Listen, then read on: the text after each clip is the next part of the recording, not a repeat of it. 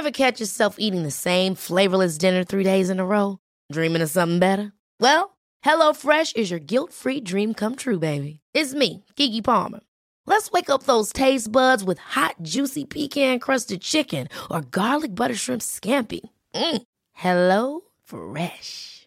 Stop dreaming of all the delicious possibilities and dig in at HelloFresh.com. Let's get this dinner party started. Many of us have those stubborn pounds that seem impossible to lose, no matter how good we eat or how hard we work out. My solution is PlushCare. PlushCare is a leading telehealth provider with doctors who are there for you day and night to partner with you in your weight loss journey. They can prescribe FDA-approved weight loss medications like Wagovi and Zepbound for those who qualify. Plus, they accept most insurance plans. To get started, visit plushcare.com slash weight loss. That's plushcare.com slash weight loss. Separa el otro viernes. Me escribiste. ¿Separa? Ajá. Me escribiste eso. ¿De acción de parar? No, separa. O sea, Ah, de separar. ok. separa el otro viernes. Escribiste con, no sé, una semana o más de anticipación. Ya se armó. No sé de qué estás hablando. Flippy, tú y yo vamos a conquistar el pueblo. Ah, ya, ya. Hice mis preparaciones, cancelé cosas. ¿Cómo te fue el, el viernes pasado? Por lo visto, no estuviste enterado de cómo se dieron las cosas. Flippy nos cancela. Y a mí me habían invitado a grabar el podcast de mi hermano. Y yo les, yo les había dicho, no puedo el viernes. O sea, porque era, era viernes en la noche. Yo no puedo el viernes. Tengo un compromiso preestablecido, que era este. Sí, con, no sé, 10 días de anticipación. Creo que una semana de anticipación. Ok. Y nos cancela. Entonces, pues digo, pues ya, ya murió el plan. Entonces le hablo a mi hermano. Le digo, oye, siempre sí puedo el viernes en la noche. Ah, con madre. Y ya. Porque murió el plan. Pero veo, veo en tu cara como que ganas de echarme la culpa a mí. No, pe- digo, entiendo que, que una tercera parte del elenco que se iba a juntar no pudo por cuestiones de un viaje. La cuestión que sea, nomás no podía. No Ya, podía, no, pero- No, no, no se sobrecuestiona. ¿Y yo? Pues, ¿qué vamos a hacer tú y yo? ¿Ir a cenar así de, de date, de manita? No, ah, está bien. ¿Irnos de, de juerga?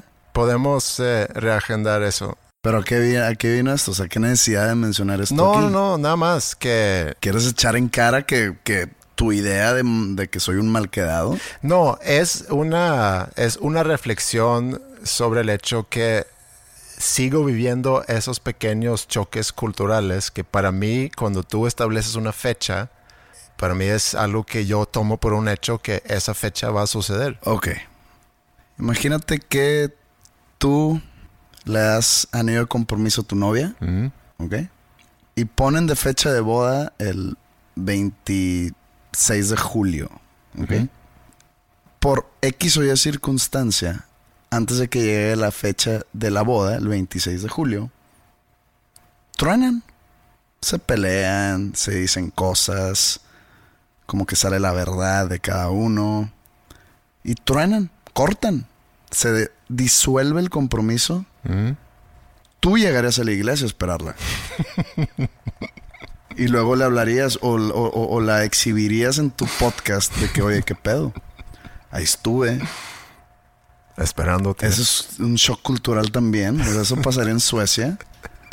No, De que te estoy esperando. ¿Cómo, cabrón? Cortamos. eh, Te, te terminamos. Me, me llamaste una cualquiera. No estoy, no lo estoy echando a ti. O sea, yo sé que tú la, la verdad no tenía, tú no tenías la culpa aquí. Quien, quien canceló el plan fue otro. Pero, pero pues, al, al exhibirme aquí, me estás como que echando la culpa y me estás dejando a la merced del público para ser juzgado Mm, pero y condenado. pero estás también aquí para argumentar. Pues, me y estoy defendiendo. Sí, Obviamente, entonces, ante un ataque viene una defensa. mm, está bien. Y da gracias que no viene un contraataque porque yo soy letal en el contraataque. Tres toques y te clavo el gol.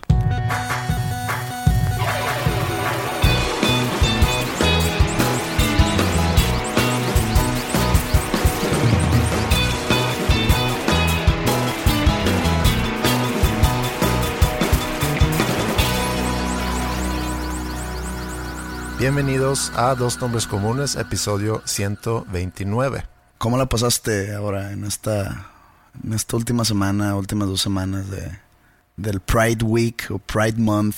No he notado digo, he notado que sucede eh, por, por, redes sociales, pero no he visto nada, no he participado en algo. Así que... ¿No estás a favor? ¿A favor de qué? De, de, esas, de ese movimiento. El movimiento LGTBQ. Pues plus. es un pues es una celebración, ¿no? Es, es, lo que es. Es un festival que se lleva a cabo a nivel mundial. No es una celebración. Fíjate, te pregunto porque pues todo el mes de junio que como que se le dio mucha importancia y mucho enfoque a, este tema, pues vi de todo en las redes sociales. Mm. Vi mucho apoyo, Mm, lo cual es muy bueno, mm, pero vi mucho, vi mucha detracción también, a la cual no entiendo por qué. Puede ser que porque se, se so- sobreexpuso el tema, mm, pero pues siempre existe el botón de block Mm. o de cualquiera, cualquier cosa al respecto en vez de expresarte. Pero vi un tweet de Ricky Martin, te lo voy a leer, que fue el tweet más sensato sobre contraatacando, hablando de contraataque. mm. Pero no fue un ataque, fue con una. Es un, fue un tipo de contraataque a todas esas personas que decían de que no, pues vamos a hacer nosotros un movimiento eh, de heterosexual. Para. también- nosotros también estamos orgullosos, porque nada más ellos. Y como si fuera una competencia, ¿no? Sí. Y me llamó mucho la atención. Porque creo que nadie lo pudo haber dicho mejor. Digo, él siendo miembro activo de la comunidad LGTBQ. Dice: El orgullo gay no nació de la necesidad de celebrar el hecho de ser gay, sino de nuestro derecho a existir libres de persecución y discrimen.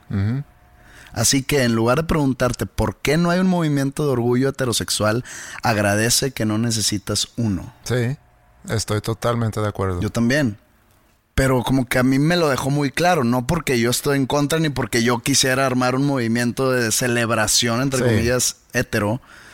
Pero dijo, él dijo, no, no nació de la necesidad de celebrar. Tú dijiste ahorita es una celebración. Pues no, no Pues, es una celebración. Ok, Sino a exigir el derecho Sí. de existir libres de persecución, libres de discriminación, libres de, no sé, repudio social, si es que existe eso. Hay varios países en el mundo donde es ilegal y donde corres... Rusia, ¿no? Rusia es uno de ellos. Sí, no, no me queda muy claro cómo está el asunto en Rusia. Eh, Eh, la- en- también los países islámicos. Sí, donde, donde corres riesgo de tu vida por, por ser homosexual, que se me hace, se me hace muy lamentable que, que siga existiendo ese tipo de pensamiento. Yo lo pensé porque yo también vi varios tweets y vi varias respuestas que me dieron mucha risa, que lo de tuitear no es a huevo. Hay un hashtag que, que me, da, me da mucha risa de una persona que yo sigo. Es una persona muy conocida en el ámbito aficionado a los rayados. Tiene una manera muy chistosa de, de madrearse raza o de callarle la boca a gente que, que le contesta de manera contraria. Y tiene un hashtag que usa que, que se llama Twitter no es para todos. Y, y- y es, es muy bueno, y es la verdad. Cu- cu- ¿Cuál es el que dices tú? El, ah, es el tuitear no es a huevo, pero eso era como que una respuesta a, a ese, de que está bien que lo pienses, pero no es a huevo que lo tienes que tuitear. Pero regresando a lo que, a lo que decía Ricky Martin y el, el hecho que sí hay gente que anda muy molesta por esa celebración o por esa... Pero ¿en qué, en qué les afectará? Sí, o sea, o sea, le- le- no le- tienes que participar. Si no quieres Exacto, participar, es- no es- participes. Es, como, vamos a estar meternos a la cabeza de esa gente cuál es el problema de ellos. ¿Se sienten amenazados de algún tipo? ¿Sienten que, que el mundo ha cambiado mucho? Varios se sienten amenazados, sí. Pero amenazados de que de, de- de su inseguridad sexual o de que el mundo está siendo más abierto o que they're gonna take over o, o qué. Sí, hay un miedo seguramente por la amenaza contra ¿cómo se dice? La familia nuclear, no se dice el- el- la Sí, familia... la familia elemental, pues. Ajá, sí, de padre, madre, hijo o hijos y que existan alternativas o formaciones alternas a esa familia nuclear. No sé, es que no sé si se llama así, pero creo que me entienden. Eso para ciertas personas, obviamente muchas veces muy religiosas, es una amenaza. Que de repente hay constelaciones donde tienes a madre, madre, hijo, padre, padre, hijo o hijos. También como en, en estos festejos o festivales de Pride, es un festival que se me figura un poco como, nunca he ido a la carnaval de, de Río, pero pues he visto videos. Muy colorido. Muy colorido. Mucha, muy- mu- mucho, digo, ah, digo que no es una celebración y lo dice también Ricky Martin, pero es como muy festivo. Es muy festivo, sí, se llama festival, ¿no? El de Río de Janeiro, sí. No, no, no, pero Pride Festival se llama, ¿no? ¿Se llama Festival? Según yo, sí. En, en, en Estocolmo cada año, desde hace años, existe el, el Festival Pride, donde se junta pues mucha gente a, hacer, no es como una marcha, pero pues sí es como un, un carnaval, donde van y tienen, tienen a, a gente que hace discursos, hay gente que baila, hay gente que se disfraza y sí, es un festejo, según yo es un festejo, pero no sé si es válida la comparación, pero a lo mejor ayuda a entenderlo un poco. Ahorita en esta semana va, se- no vamos a, sino se va a celebrar el 4 de julio en Estados Unidos, que es un festejo muy grande, que es la independencia de Estados Unidos. No me acuerdo en qué año fue. 1776. Ándale. La liberación o la independencia de los ingleses. Entonces es una liberación que entonces cada año se celebra el, el 4 de julio. Yo veo un poco a, a- a los festejos o el festival de Pride. Es una marcha, ¿no? Así le llaman, marcha. Ok, está bien. ¿Y marchan? Mm, No, ¿verdad? Te podré echar mentiras y que yo fui ahí a brindar mi apoyo, pero pues no fui. Quisiera saber el número de personas héteros que fueron a esa marcha a apoyar. A apoyar realmente, no de mirones. Hay de todo. Hay mirones y hay los de apoyo y a final de cuentas O sea, la mejor manera de apoyar es tratar igualitariamente a las personas de esa comunidad. Y cuando digo personas de esa comunidad, gays, transgéneros, lesbianas, bisexuales.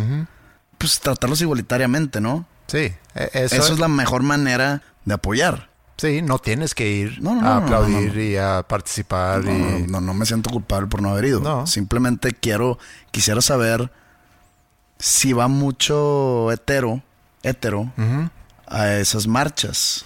Yo, yo creo que sí, y creo que obviamente depende en qué país, porque esas Y, y depende, marchas y depende también... de, qué, de qué tipo de razón es Sí. por la cual estén ahí. Para subir sus stories en el Instagram, También, sí, es colgarse medallas. colgarse medallas. Sí, siempre. Pero pienso en, en esa gente que tanto lo critica y que lo ve como algo muy raro y a cada rato sale, sale esa gente pendeja que dice que es algo curable y es algo que con terapia se puede resolver y demás. Y siempre pienso, ¿qué pasaría si esas personas llegaran a tener un hijo o una hija homosexual? Qué pesadilla, tanto para ellos, pero sobre todo para su hijo o, para, o su hija. Y la verdad, ya estamos a estas alturas, en el 2019, Yo no estoy de acuerdo cuando se usa eso que vas es que estás a punto de usar. ¿no?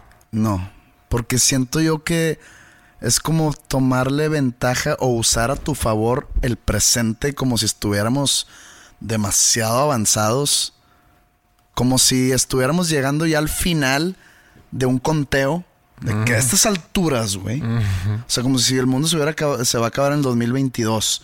A esas alturas, ¿por qué sigue pasando eso? Lo- yo creo que lo mismo decían en 1944 con algo.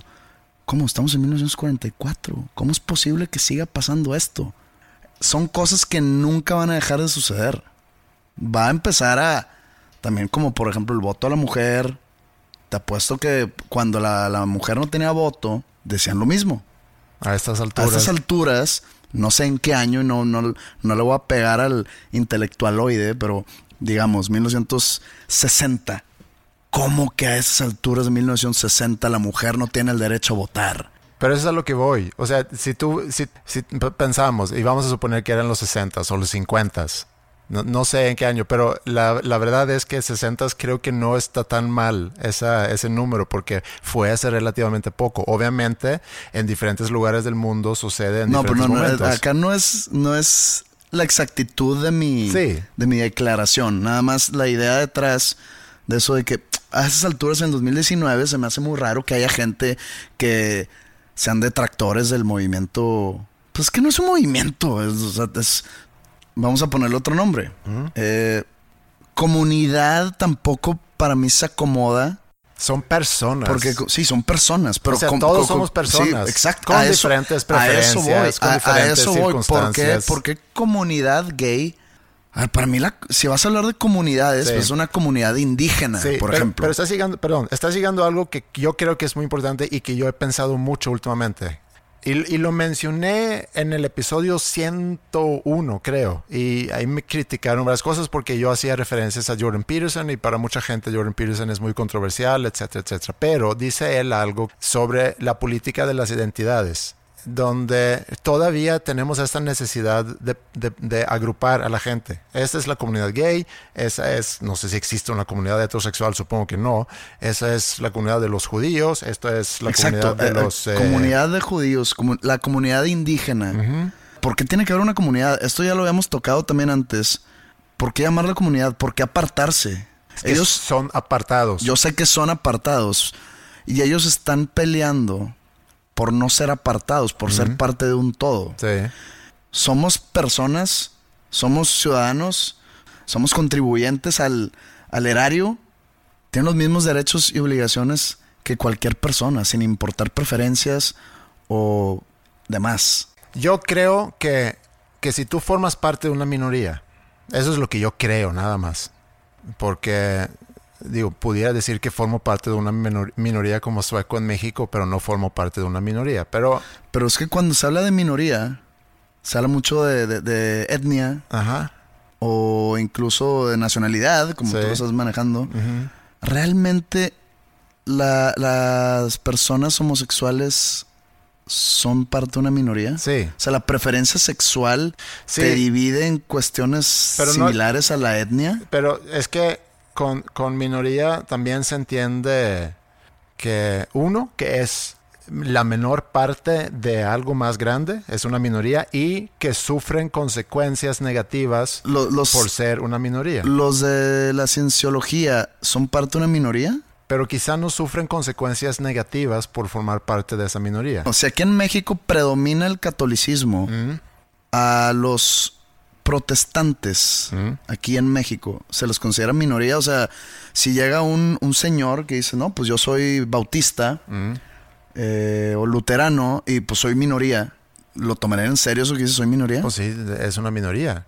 Per definición es una minoría, pero es que por eso digo, hay de ser minoría por, def- por definición y hay de ser minoría y sufrir consecuencias negativas por ser minoría. Pero, pero te pido que no seas tan literal. Ok. ¿Qué me estás pidiendo? Porque tú dices, pues es una minoría porque son menos. Ajá. No seas tan literal. Ok. Sea un poco más... Abierto. ¿Cómo- Flexible. ¿Cuál, qué, qué es lo contrario de literal? Eh, ¿Figurativo? Ok, figurativo. Continúa. Ya me perdí un poco el hilo porque em- empecé a decir algo que yo creo y no sé si lo terminé eso, pero si voy a tratar de retomar ese hilo.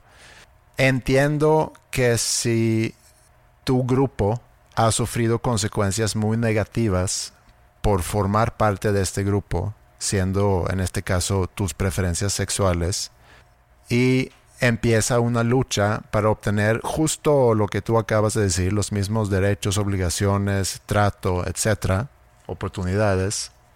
Y aunque ya estamos a estas alturas, evidentemente todavía falta mucho trabajo por hacer y no nada más en México, sino en muchas partes del mundo. Hay países donde se ha llegado más lejos, pero todavía faltan muchas cosas por hacer. ¿No crees que estamos como sociedad global en un retroceso?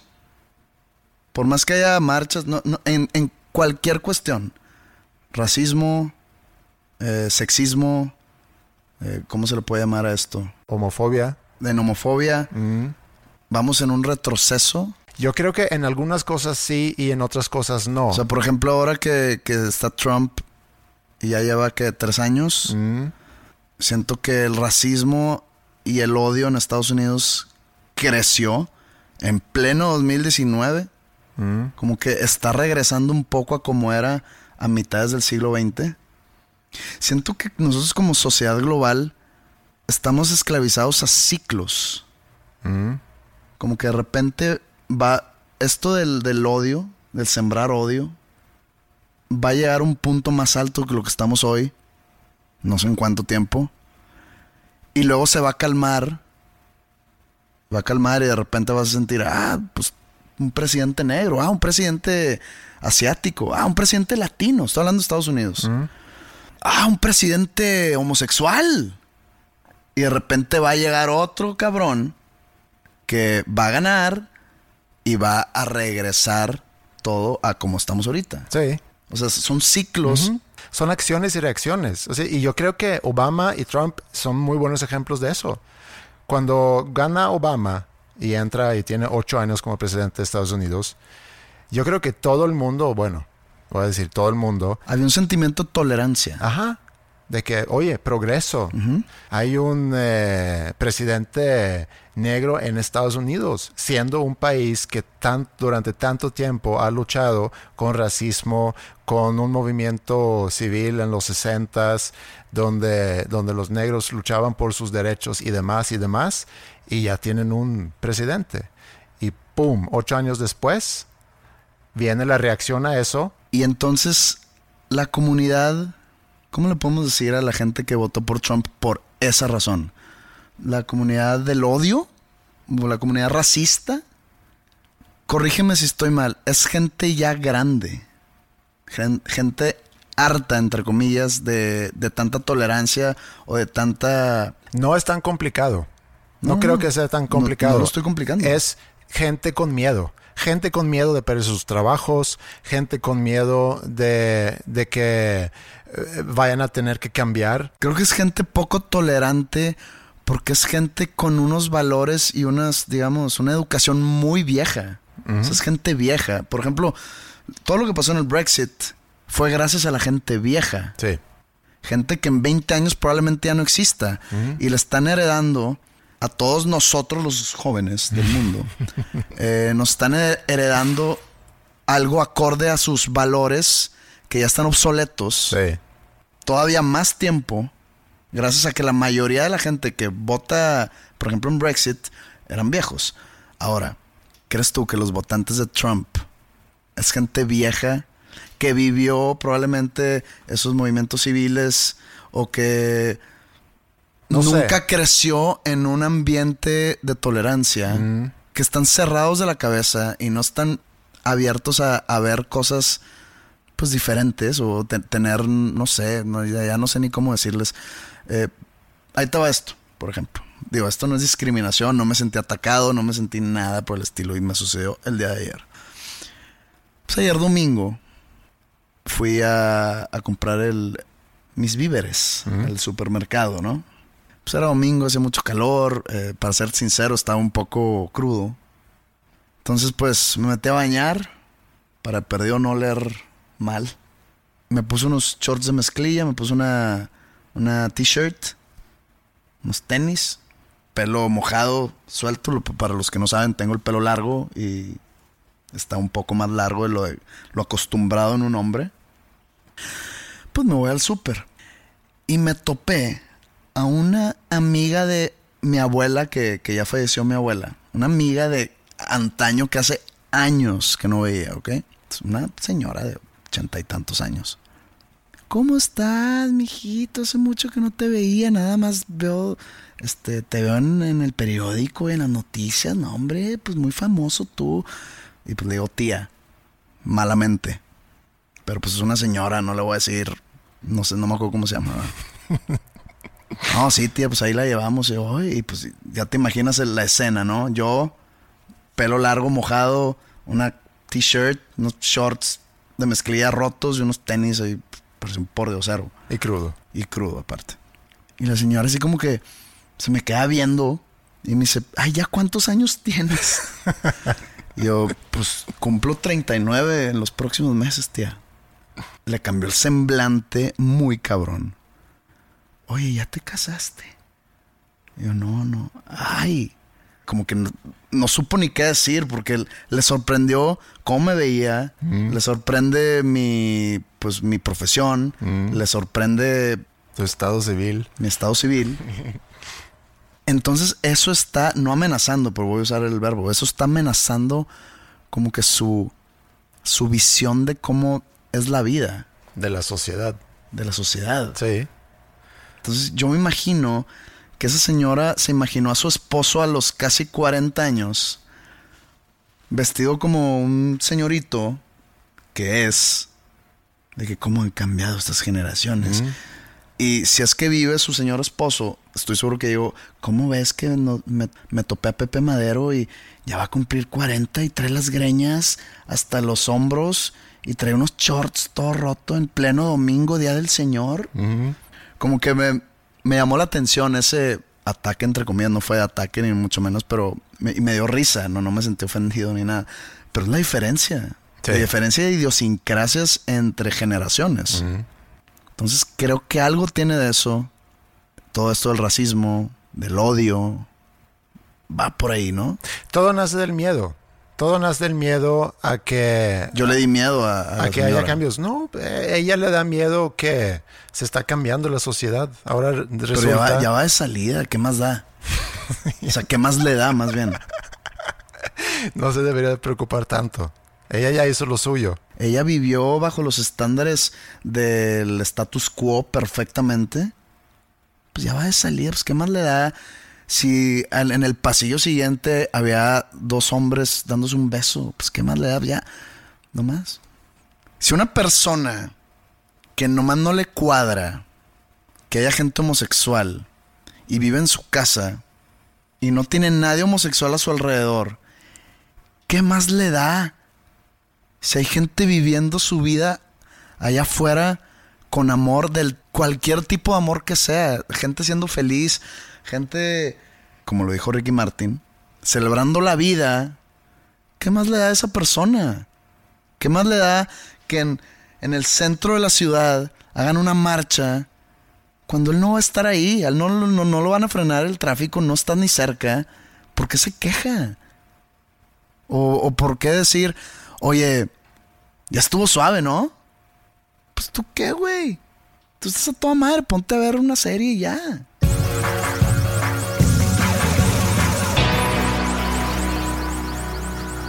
Muy al inicio del episodio platicamos sobre choques culturales y esa, esa salida que íbamos a tener el, el viernes pasado.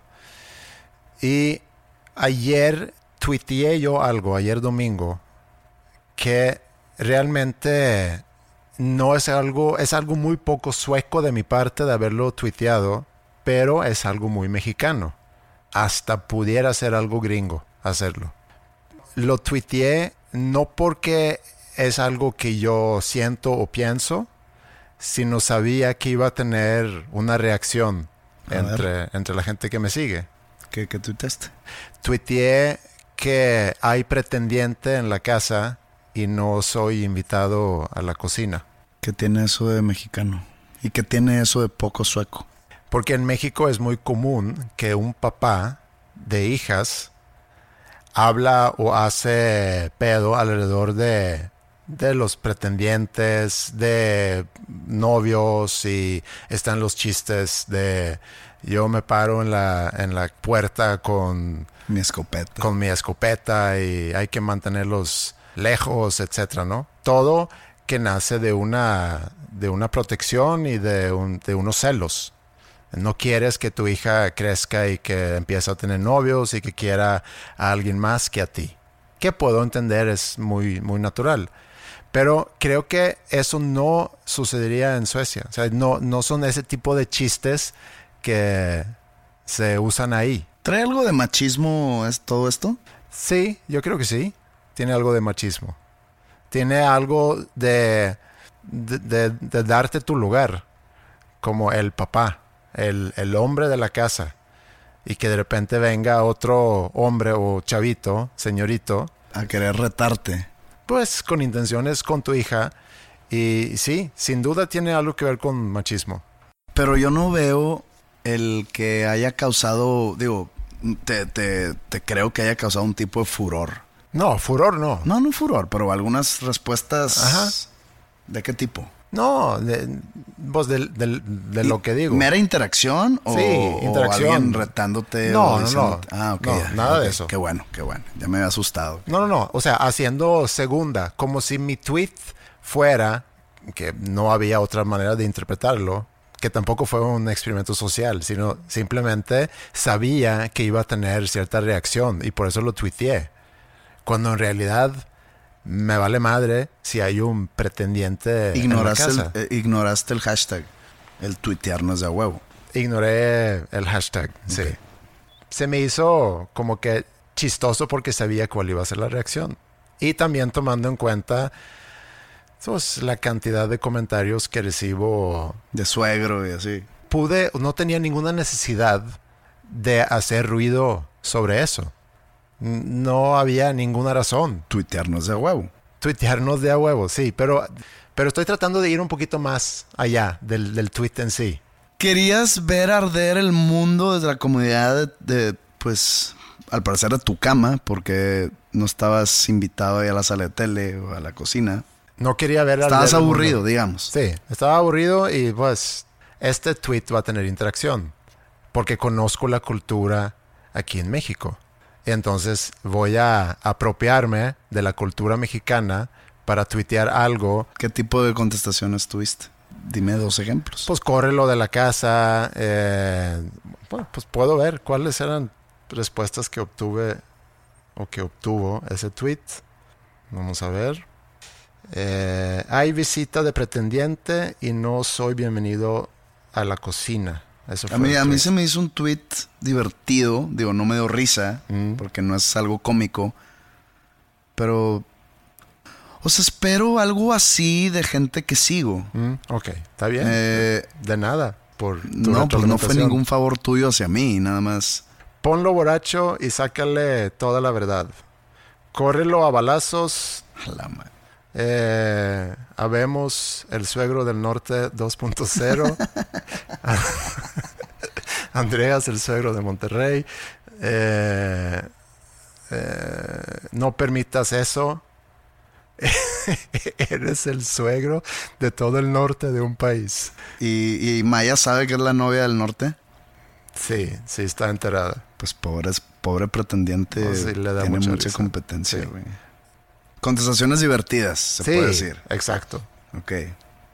Sí, y aquí tengo otra, todavía tengo más conversaciones que no he, que no he visto. Pero hace rato platicamos sobre el miedo que la gente siente por los cambios, el miedo por lo desconocido, hasta eso, y que exista ese tipo de humor o ese tipo de ese tipo de argot, si así se dice, creo que como dijiste tú, nace de, de un pues de un machismo, de un sentir que también es de anteaño de proteger tu casa y no dejar que alguien, quien sea, venga por tu hija. Tú me estás diciendo que en Suecia los papás no tienen celo alguno cuando su niña de 16 años sale con un batirri de 18.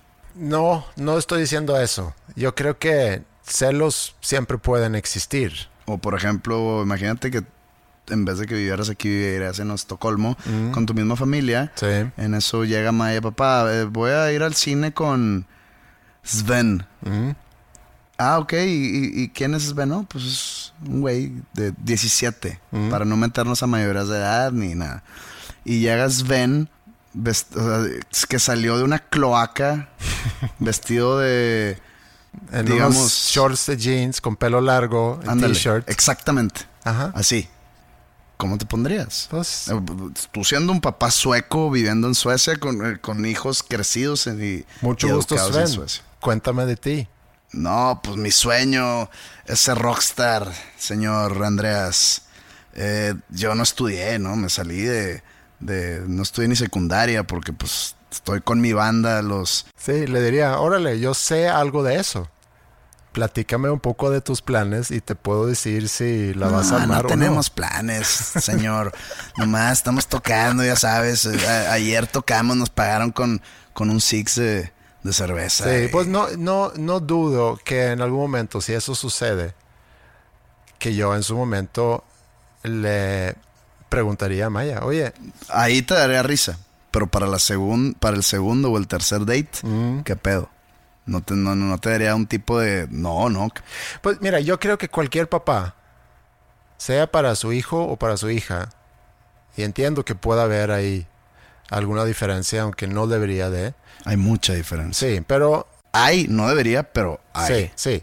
Pero yo creo que como cualquier papá, le interesa mucho el bienestar de sus hijos. Y eso implica esa pareja que vas a tener, cómo es esa persona, cómo te trata esa persona, qué futuro tienes con esa persona. Y no es nada más de que si quieres ser rockero o si quieres trabajar en un banco o si, es cómo es esa persona.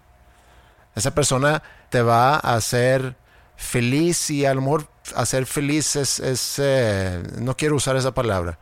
Vas a estar bien con esa persona y si sí, pues realmente todo lo demás no es que sea lo de menos, pero sí, e- es eso nada más. Y también otra es que tú tienes la oportunidad de estar muchos años con tus hijos cualquier papá tiene la oportunidad de estar con sus hijos durante muchos años.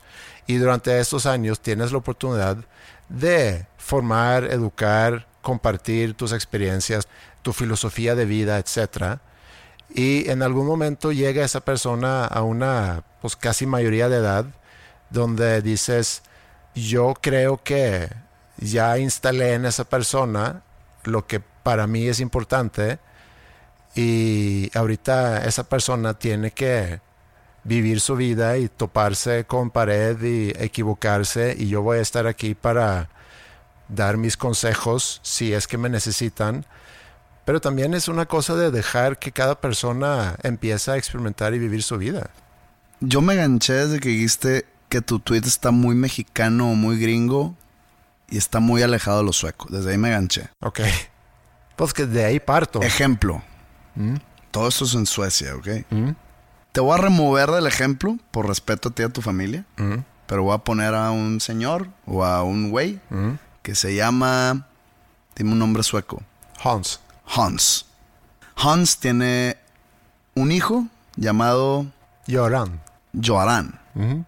Y tiene una hija llamada Helga. ¿Ok? El hijo tiene 18. Joran tiene 18.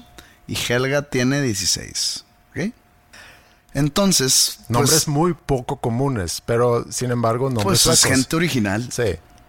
Llega Johan con Hans, que es su papá, y le dice, papá, voy a salir hoy con, pues, con una chava. Ah, ¿en serio?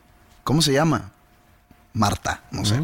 Ah, ok, este, y, y- y la voy a conocer, sí, va a venir ella por mí, ¿ok?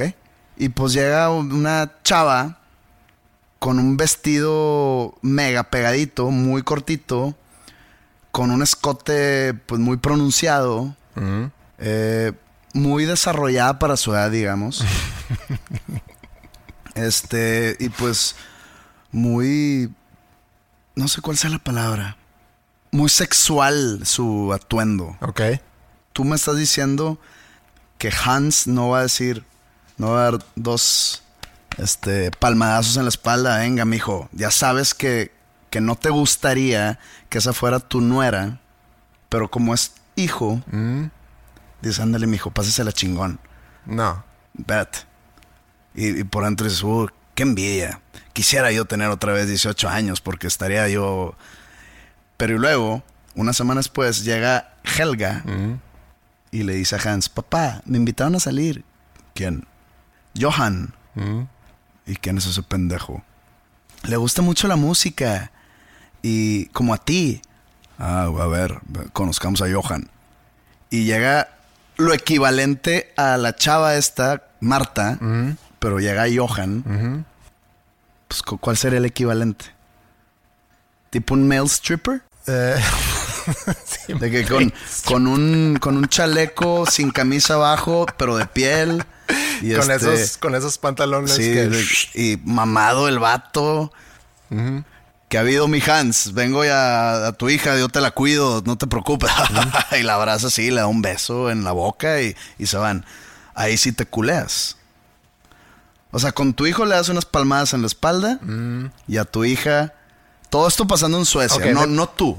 Esto no, no- aplica me, a ti. Me pides hablar por todo un país. Tú empezaste hablando por todos dos países. ¿Quiénes Entonces-? Entonces te lo estoy volteando. Sí. ¿Qué pasaría eso? O sea, ¿qué pasaría en Suecia con este ejemplo? ¿Te preocuparías, tú, si tú fueras Hans, te preocuparías por tu hijo de que, no, este, se ve, se ve muy Ok, nalgas prontas la entran niña, otros, entran aquí otros factores. por ejemplo? Ya, te- ya, ya mencionamos aquí el factor machismo. Otro factor en Suecia es que existe una independencia entre padres e hijos a muy temprana edad en Suecia. Tú en tus ejemplos estás usando chavos y chavas de 17 años, 18 años. Creo que la edad promedio o promedia de salirse de su casa para vivir solo es 19, 20 años en Suecia. Todavía no llegan a esa No, no, todavía no llegan ahí, pero están por ya llegar ahí. Entonces existe ya una independencia. Creo que en general, y, y todo este segmento del, del- del podcast, estamos generalizando. Bueno, estoy generalizando. Tú me estás poniendo contra la pared. No, no, no, no. te, No, estoy no, pidi- no. te estoy pidiendo que me digas qué pasaría. Sí, está bien. Porque al parecer lo que entendí sería trato igual. Ah, mijito, pásatela bien. Ah, mijita, pásatela bien. Sí, pásatela bien. Pero no con ese, no en ese contexto que... No, no pásatela bien y no le vas a dar un condón, ¿verdad? Nomás. Diviértanse. Eso es como que. el- pero pero el- tampoco quiero hacer sonar que lo que pasaría en tu interior. Sí. Si Maya llega el día de mañana a la casa, o si Mila el día de mañana llega a la casa con alguien, yo quiero pensar, y ojalá y, lo pueda cumplir también en la vida real, porque una cosa es lo que piensas que eres y que piensas que, que vas a actuar y demás, entonces sí tengo que hacer ese disclaimer, pero me gustaría pensar que pudiera yo tener la apertura en si mis hijas escojan salir con alguien, que hayan tomado esa decisión en base de, de una educación que tienen o a un razonamiento que, que Está, tienen. eh, la- las- los chavillos de mi ejemplo están muy chiquitos, como ya sé que dices tú que a los 19, 20. Lo último que se les cruza es el matrimonio. Entonces, van a salir y no te vas a enterar lo que va a pasar. No, estoy de acuerdo. ¿Cuál es tu sentir? No, no cuál es tu actuar. ¿Cuál es tu sentir? En una familia nuclear sueca. Eso está pasando en Djurgarden, en Estocolmo. Suena muy fresa, pero. Bueno, ok. ok, va- está pasando en los, En en los proyectos en las afueras Pero, de Estocolmo. Sí, yo creo que es. o- ojalá que se la pasen bien y ojalá nadie salga lastimado. Y, y te vas a quedar bien tranquilo viendo la televisión sueca gubernamental. ¿Sí? Así es. Ah, No te creo nada, pero bueno.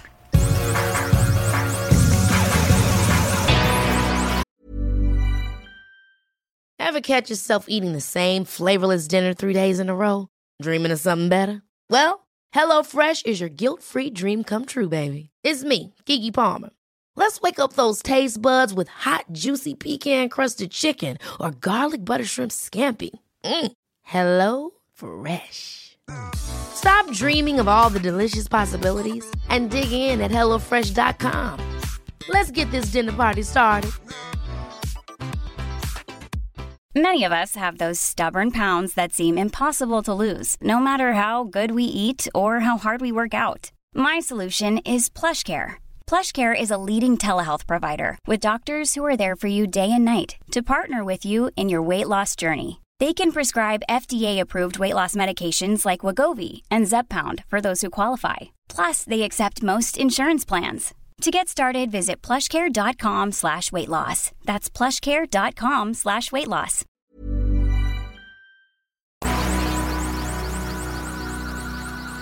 Hace unos años empecé a nutrir la idea de escribir un libro. Estuve, no sé, un par de meses como que dando mucha vuelta a, a ese proyecto y me estaba llamando mucho la atención de pues, escribir una novela de algo. Tenía algunas ideas sobre qué lo quería escribir, pero me desanimé muy rápido por, por varias razones. Uno, por no siento que tenga yo el tiempo para hacerlo.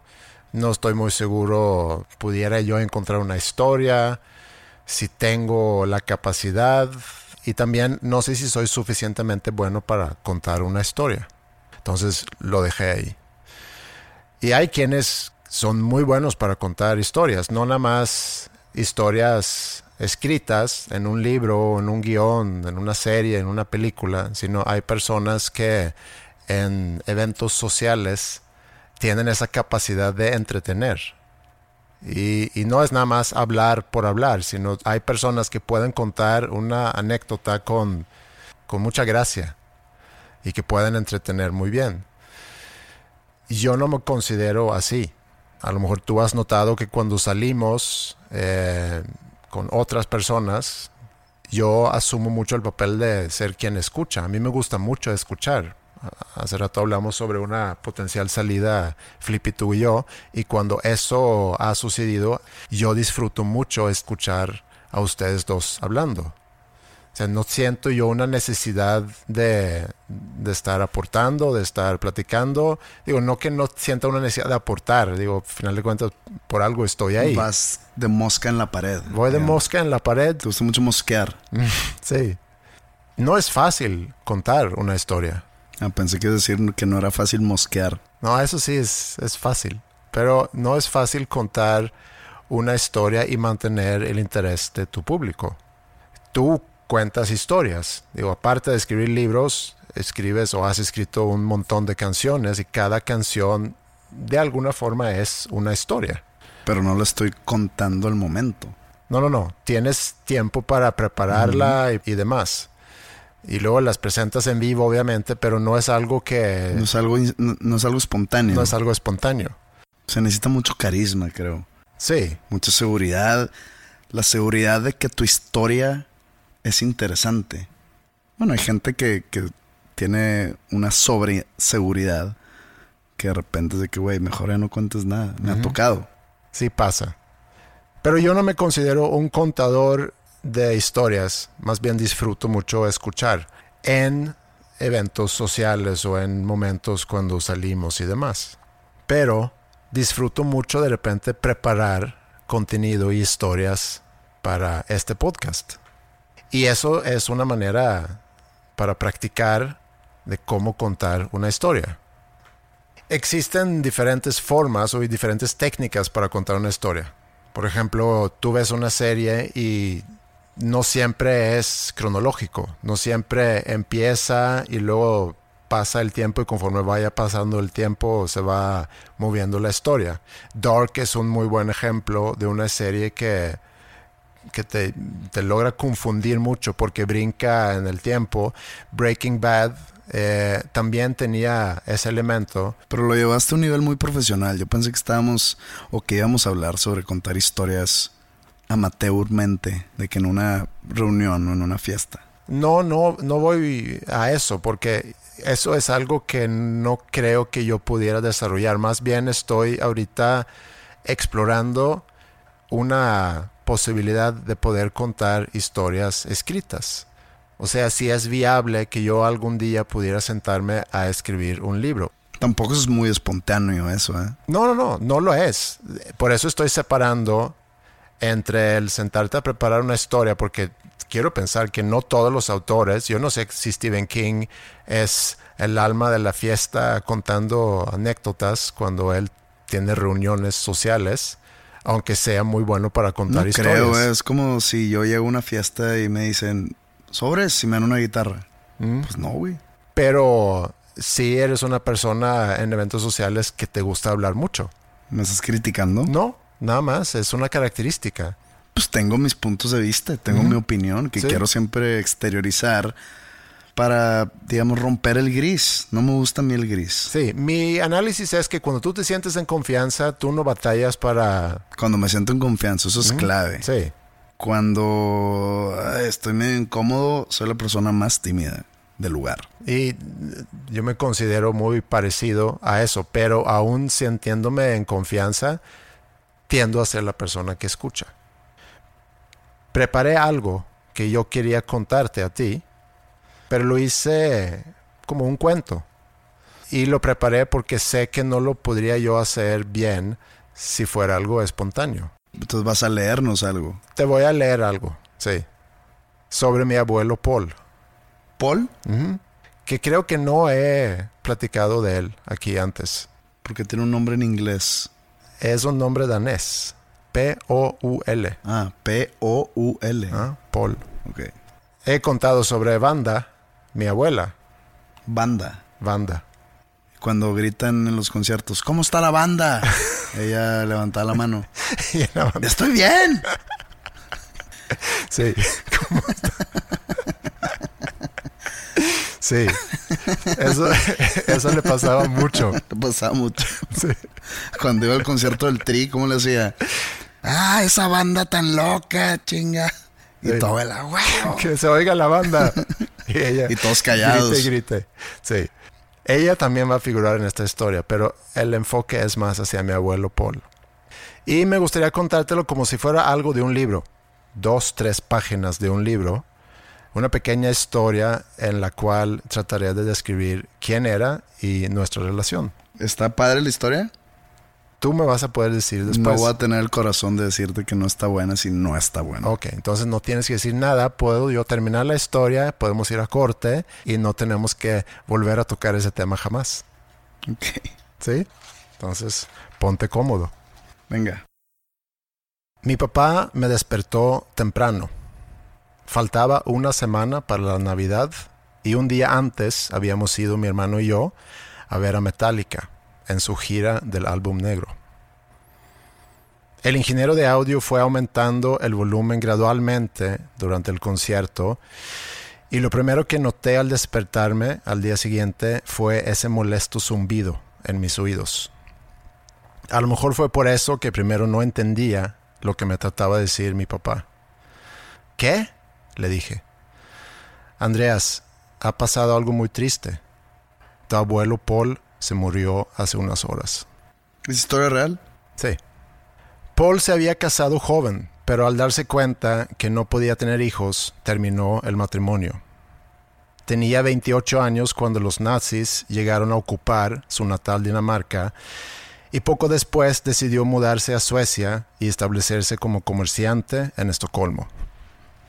De niño podía pasar horas en su enorme escritorio que estaba en la sala de su departamento, esculcando los cajones para admirar sus monedas de otros países y cajitas con plumas de diferentes hoteles en el mundo.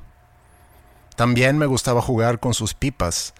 Recuerdo cómo escogía entre sus pipas, cómo la preparaba con tabaco como si fuera una especie de ritual. Con cuidado sacaba el tabaco de su bolsa y lo empujaba hasta el fondo del hornillo de la pipa con su pulgar. Una vez llena, se quedaba observándola por un momento antes de prenderla con un cerillo. Me gustaba mucho el olor de humo de la pipa. Hoy en día no ves a gente fumando tabaco en pipa. Wanda había llegado a Suecia de Polonia en 1946 junto a su esposo Bruno. La guerra había terminado y los rusos se habían instalado en Varsovia después de haber vencido a los nazis. Su hija Marika se había quedado con su abuela Clotilde en Polonia porque no contaban con los documentos necesarios para poder salir. Bruno era un tenor reconocido en Suecia y había conseguido un permiso para salir de Polonia junto con su esposa para realizar un par de conciertos en el país escandinavo. Su intención era quedarse ahí. Sin embargo, Bruno, animado por los éxitos en Suecia, soñaba con continuar su carrera en los Estados Unidos. Wanda quería reunirse con su hija y su mamá, así que Bruno cruzó el Atlántico solo en búsqueda del sueño americano y dejó a su esposa en Suecia sola, donde no conocía a nadie ni el idioma. Wanda no quería regresar a Polonia, odiaba a los rusos. Poco tiempo después de haber sido dejada por su esposo, conoció a una pareja sueca que a su vez conocía a un capitán de un barco que viajaba entre Polonia y Suecia.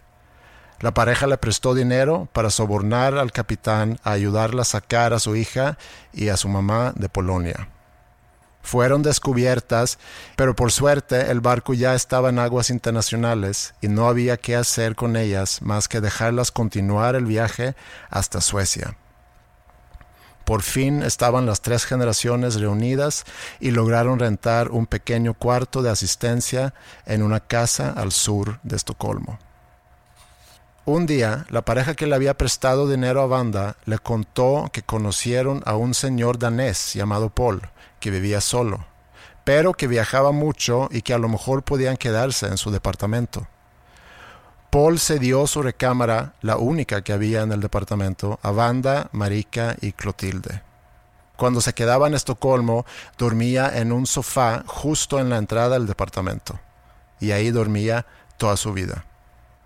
Paul siempre había querido tener hijos, y la pequeña Marika llegó a llenar ese vacío en su vida.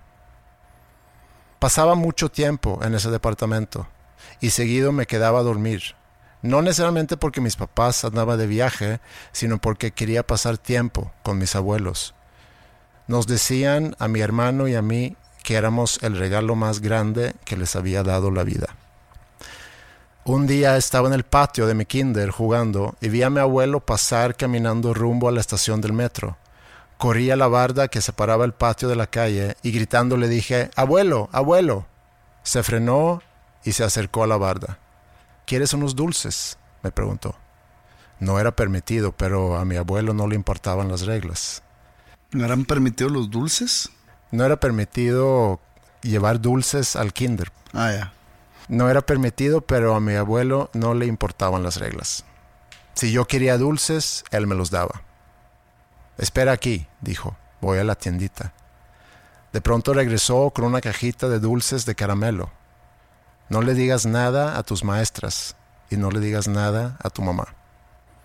Numerosas veces me regalaba cosas y siempre me decía, no le digas nada a tu mamá.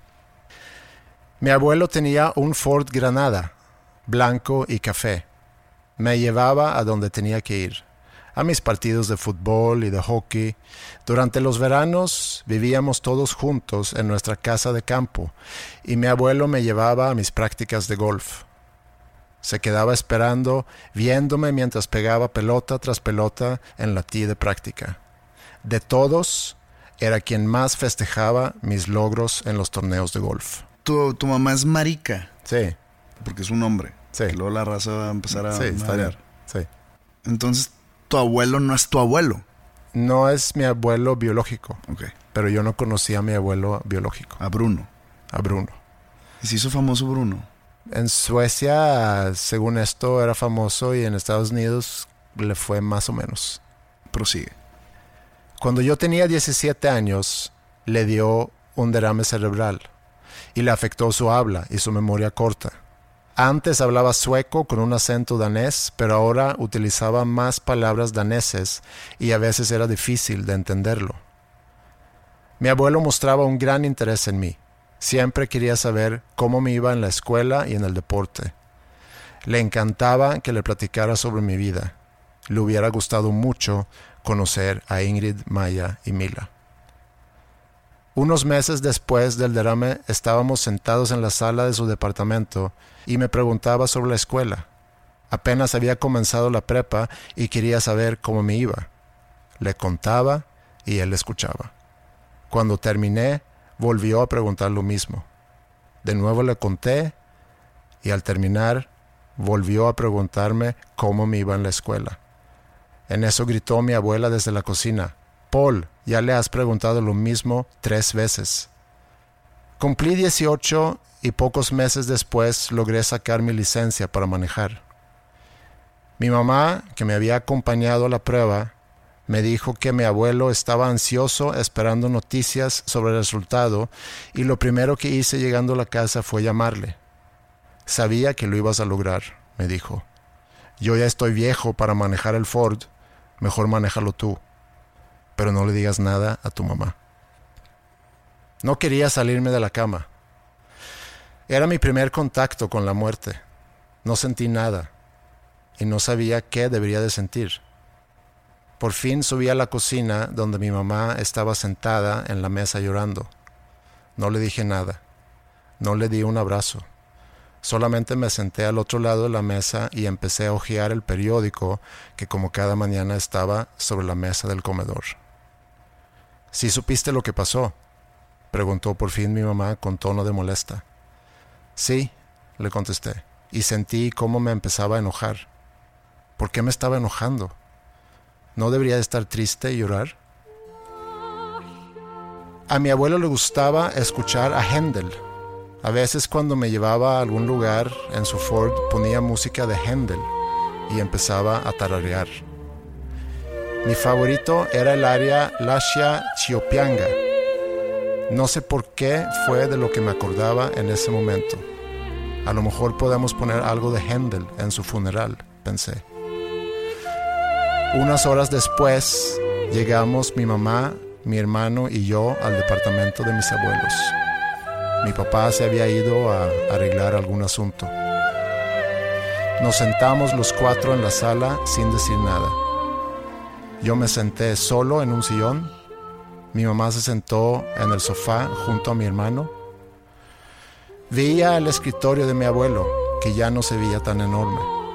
Veía a mi abuela sentada en una silla al lado de la tele.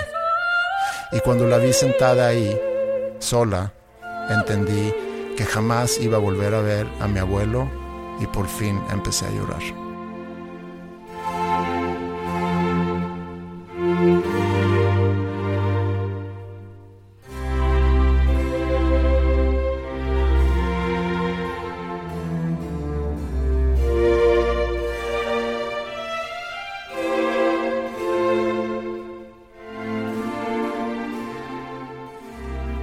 Sí me gustó, ¿eh? ¿Sí? Sí, o sea, ya sé que estás como que tratando de empezar a contar una historia o escribir.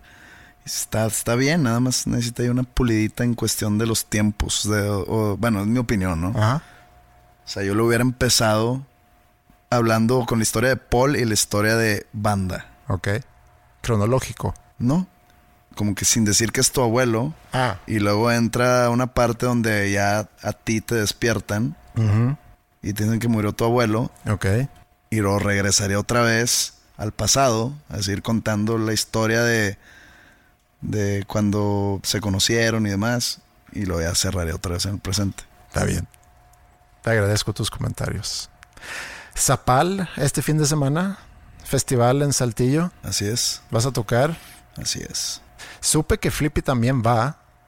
Eh, entonces a lo mejor, no sé si es posible, pero podemos hacer la reunión que quedó pendiente en Saltillo este fin de semana. Pues sería distinta, pero pues sí. Tenemos también, aprovechando este, esta plataforma, eh, el concurso de Nuevo Talento Nuevo León. No voy a echar mucho rollo, nada más invitar a quien tenga una banda, quien está componiendo música, que se metan al sitio festivalsantalucia.gov.mx, vean ahí cuáles son eh, los criterios para participar y participen. Y en cuanto al podcast, pues suscríbanse en Spotify, en YouTube, mándennos mails. El mail es podcast.com. Siempre me gusta mucho leer todo lo que, lo que mandan, lo que dicen. Fíjate que me gusta que a muchas personas o muchas personas sienten que están aquí con nosotros participando en la conversación. Y hablamos sobre viajar en el tiempo en la semana pasada. y hubo algunas personas que querían como que comunicarse conmigo atravesando el tiempo, que estaban escuchando el podcast el viernes o el sábado y al escuchar que sí dije experiencias en lugar de experimentos, por instinto me mandaron como que un mensaje, un tweet que yo leí el viernes o el sábado. O sea, gané. Eh, yo me di cuenta de eso el mismo lunes cuando empecé a editar el podcast. Gané. Muy bien. Muchas gracias por prestarnos sus oídos. Espero hayan disfrutado este nuevo episodio de Dos Nombres Comunes. Ever since I was eight or nine, I've been standing on the shoreline, always waiting for something lasting. Lose your hunger, you lose your way. Get confused and you fade away. Oh, this town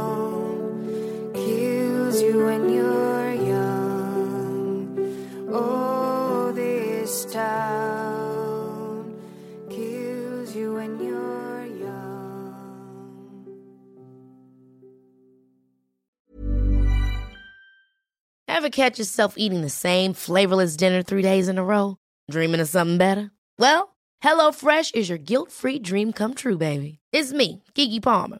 Let's wake up those taste buds with hot, juicy pecan crusted chicken or garlic butter shrimp scampi.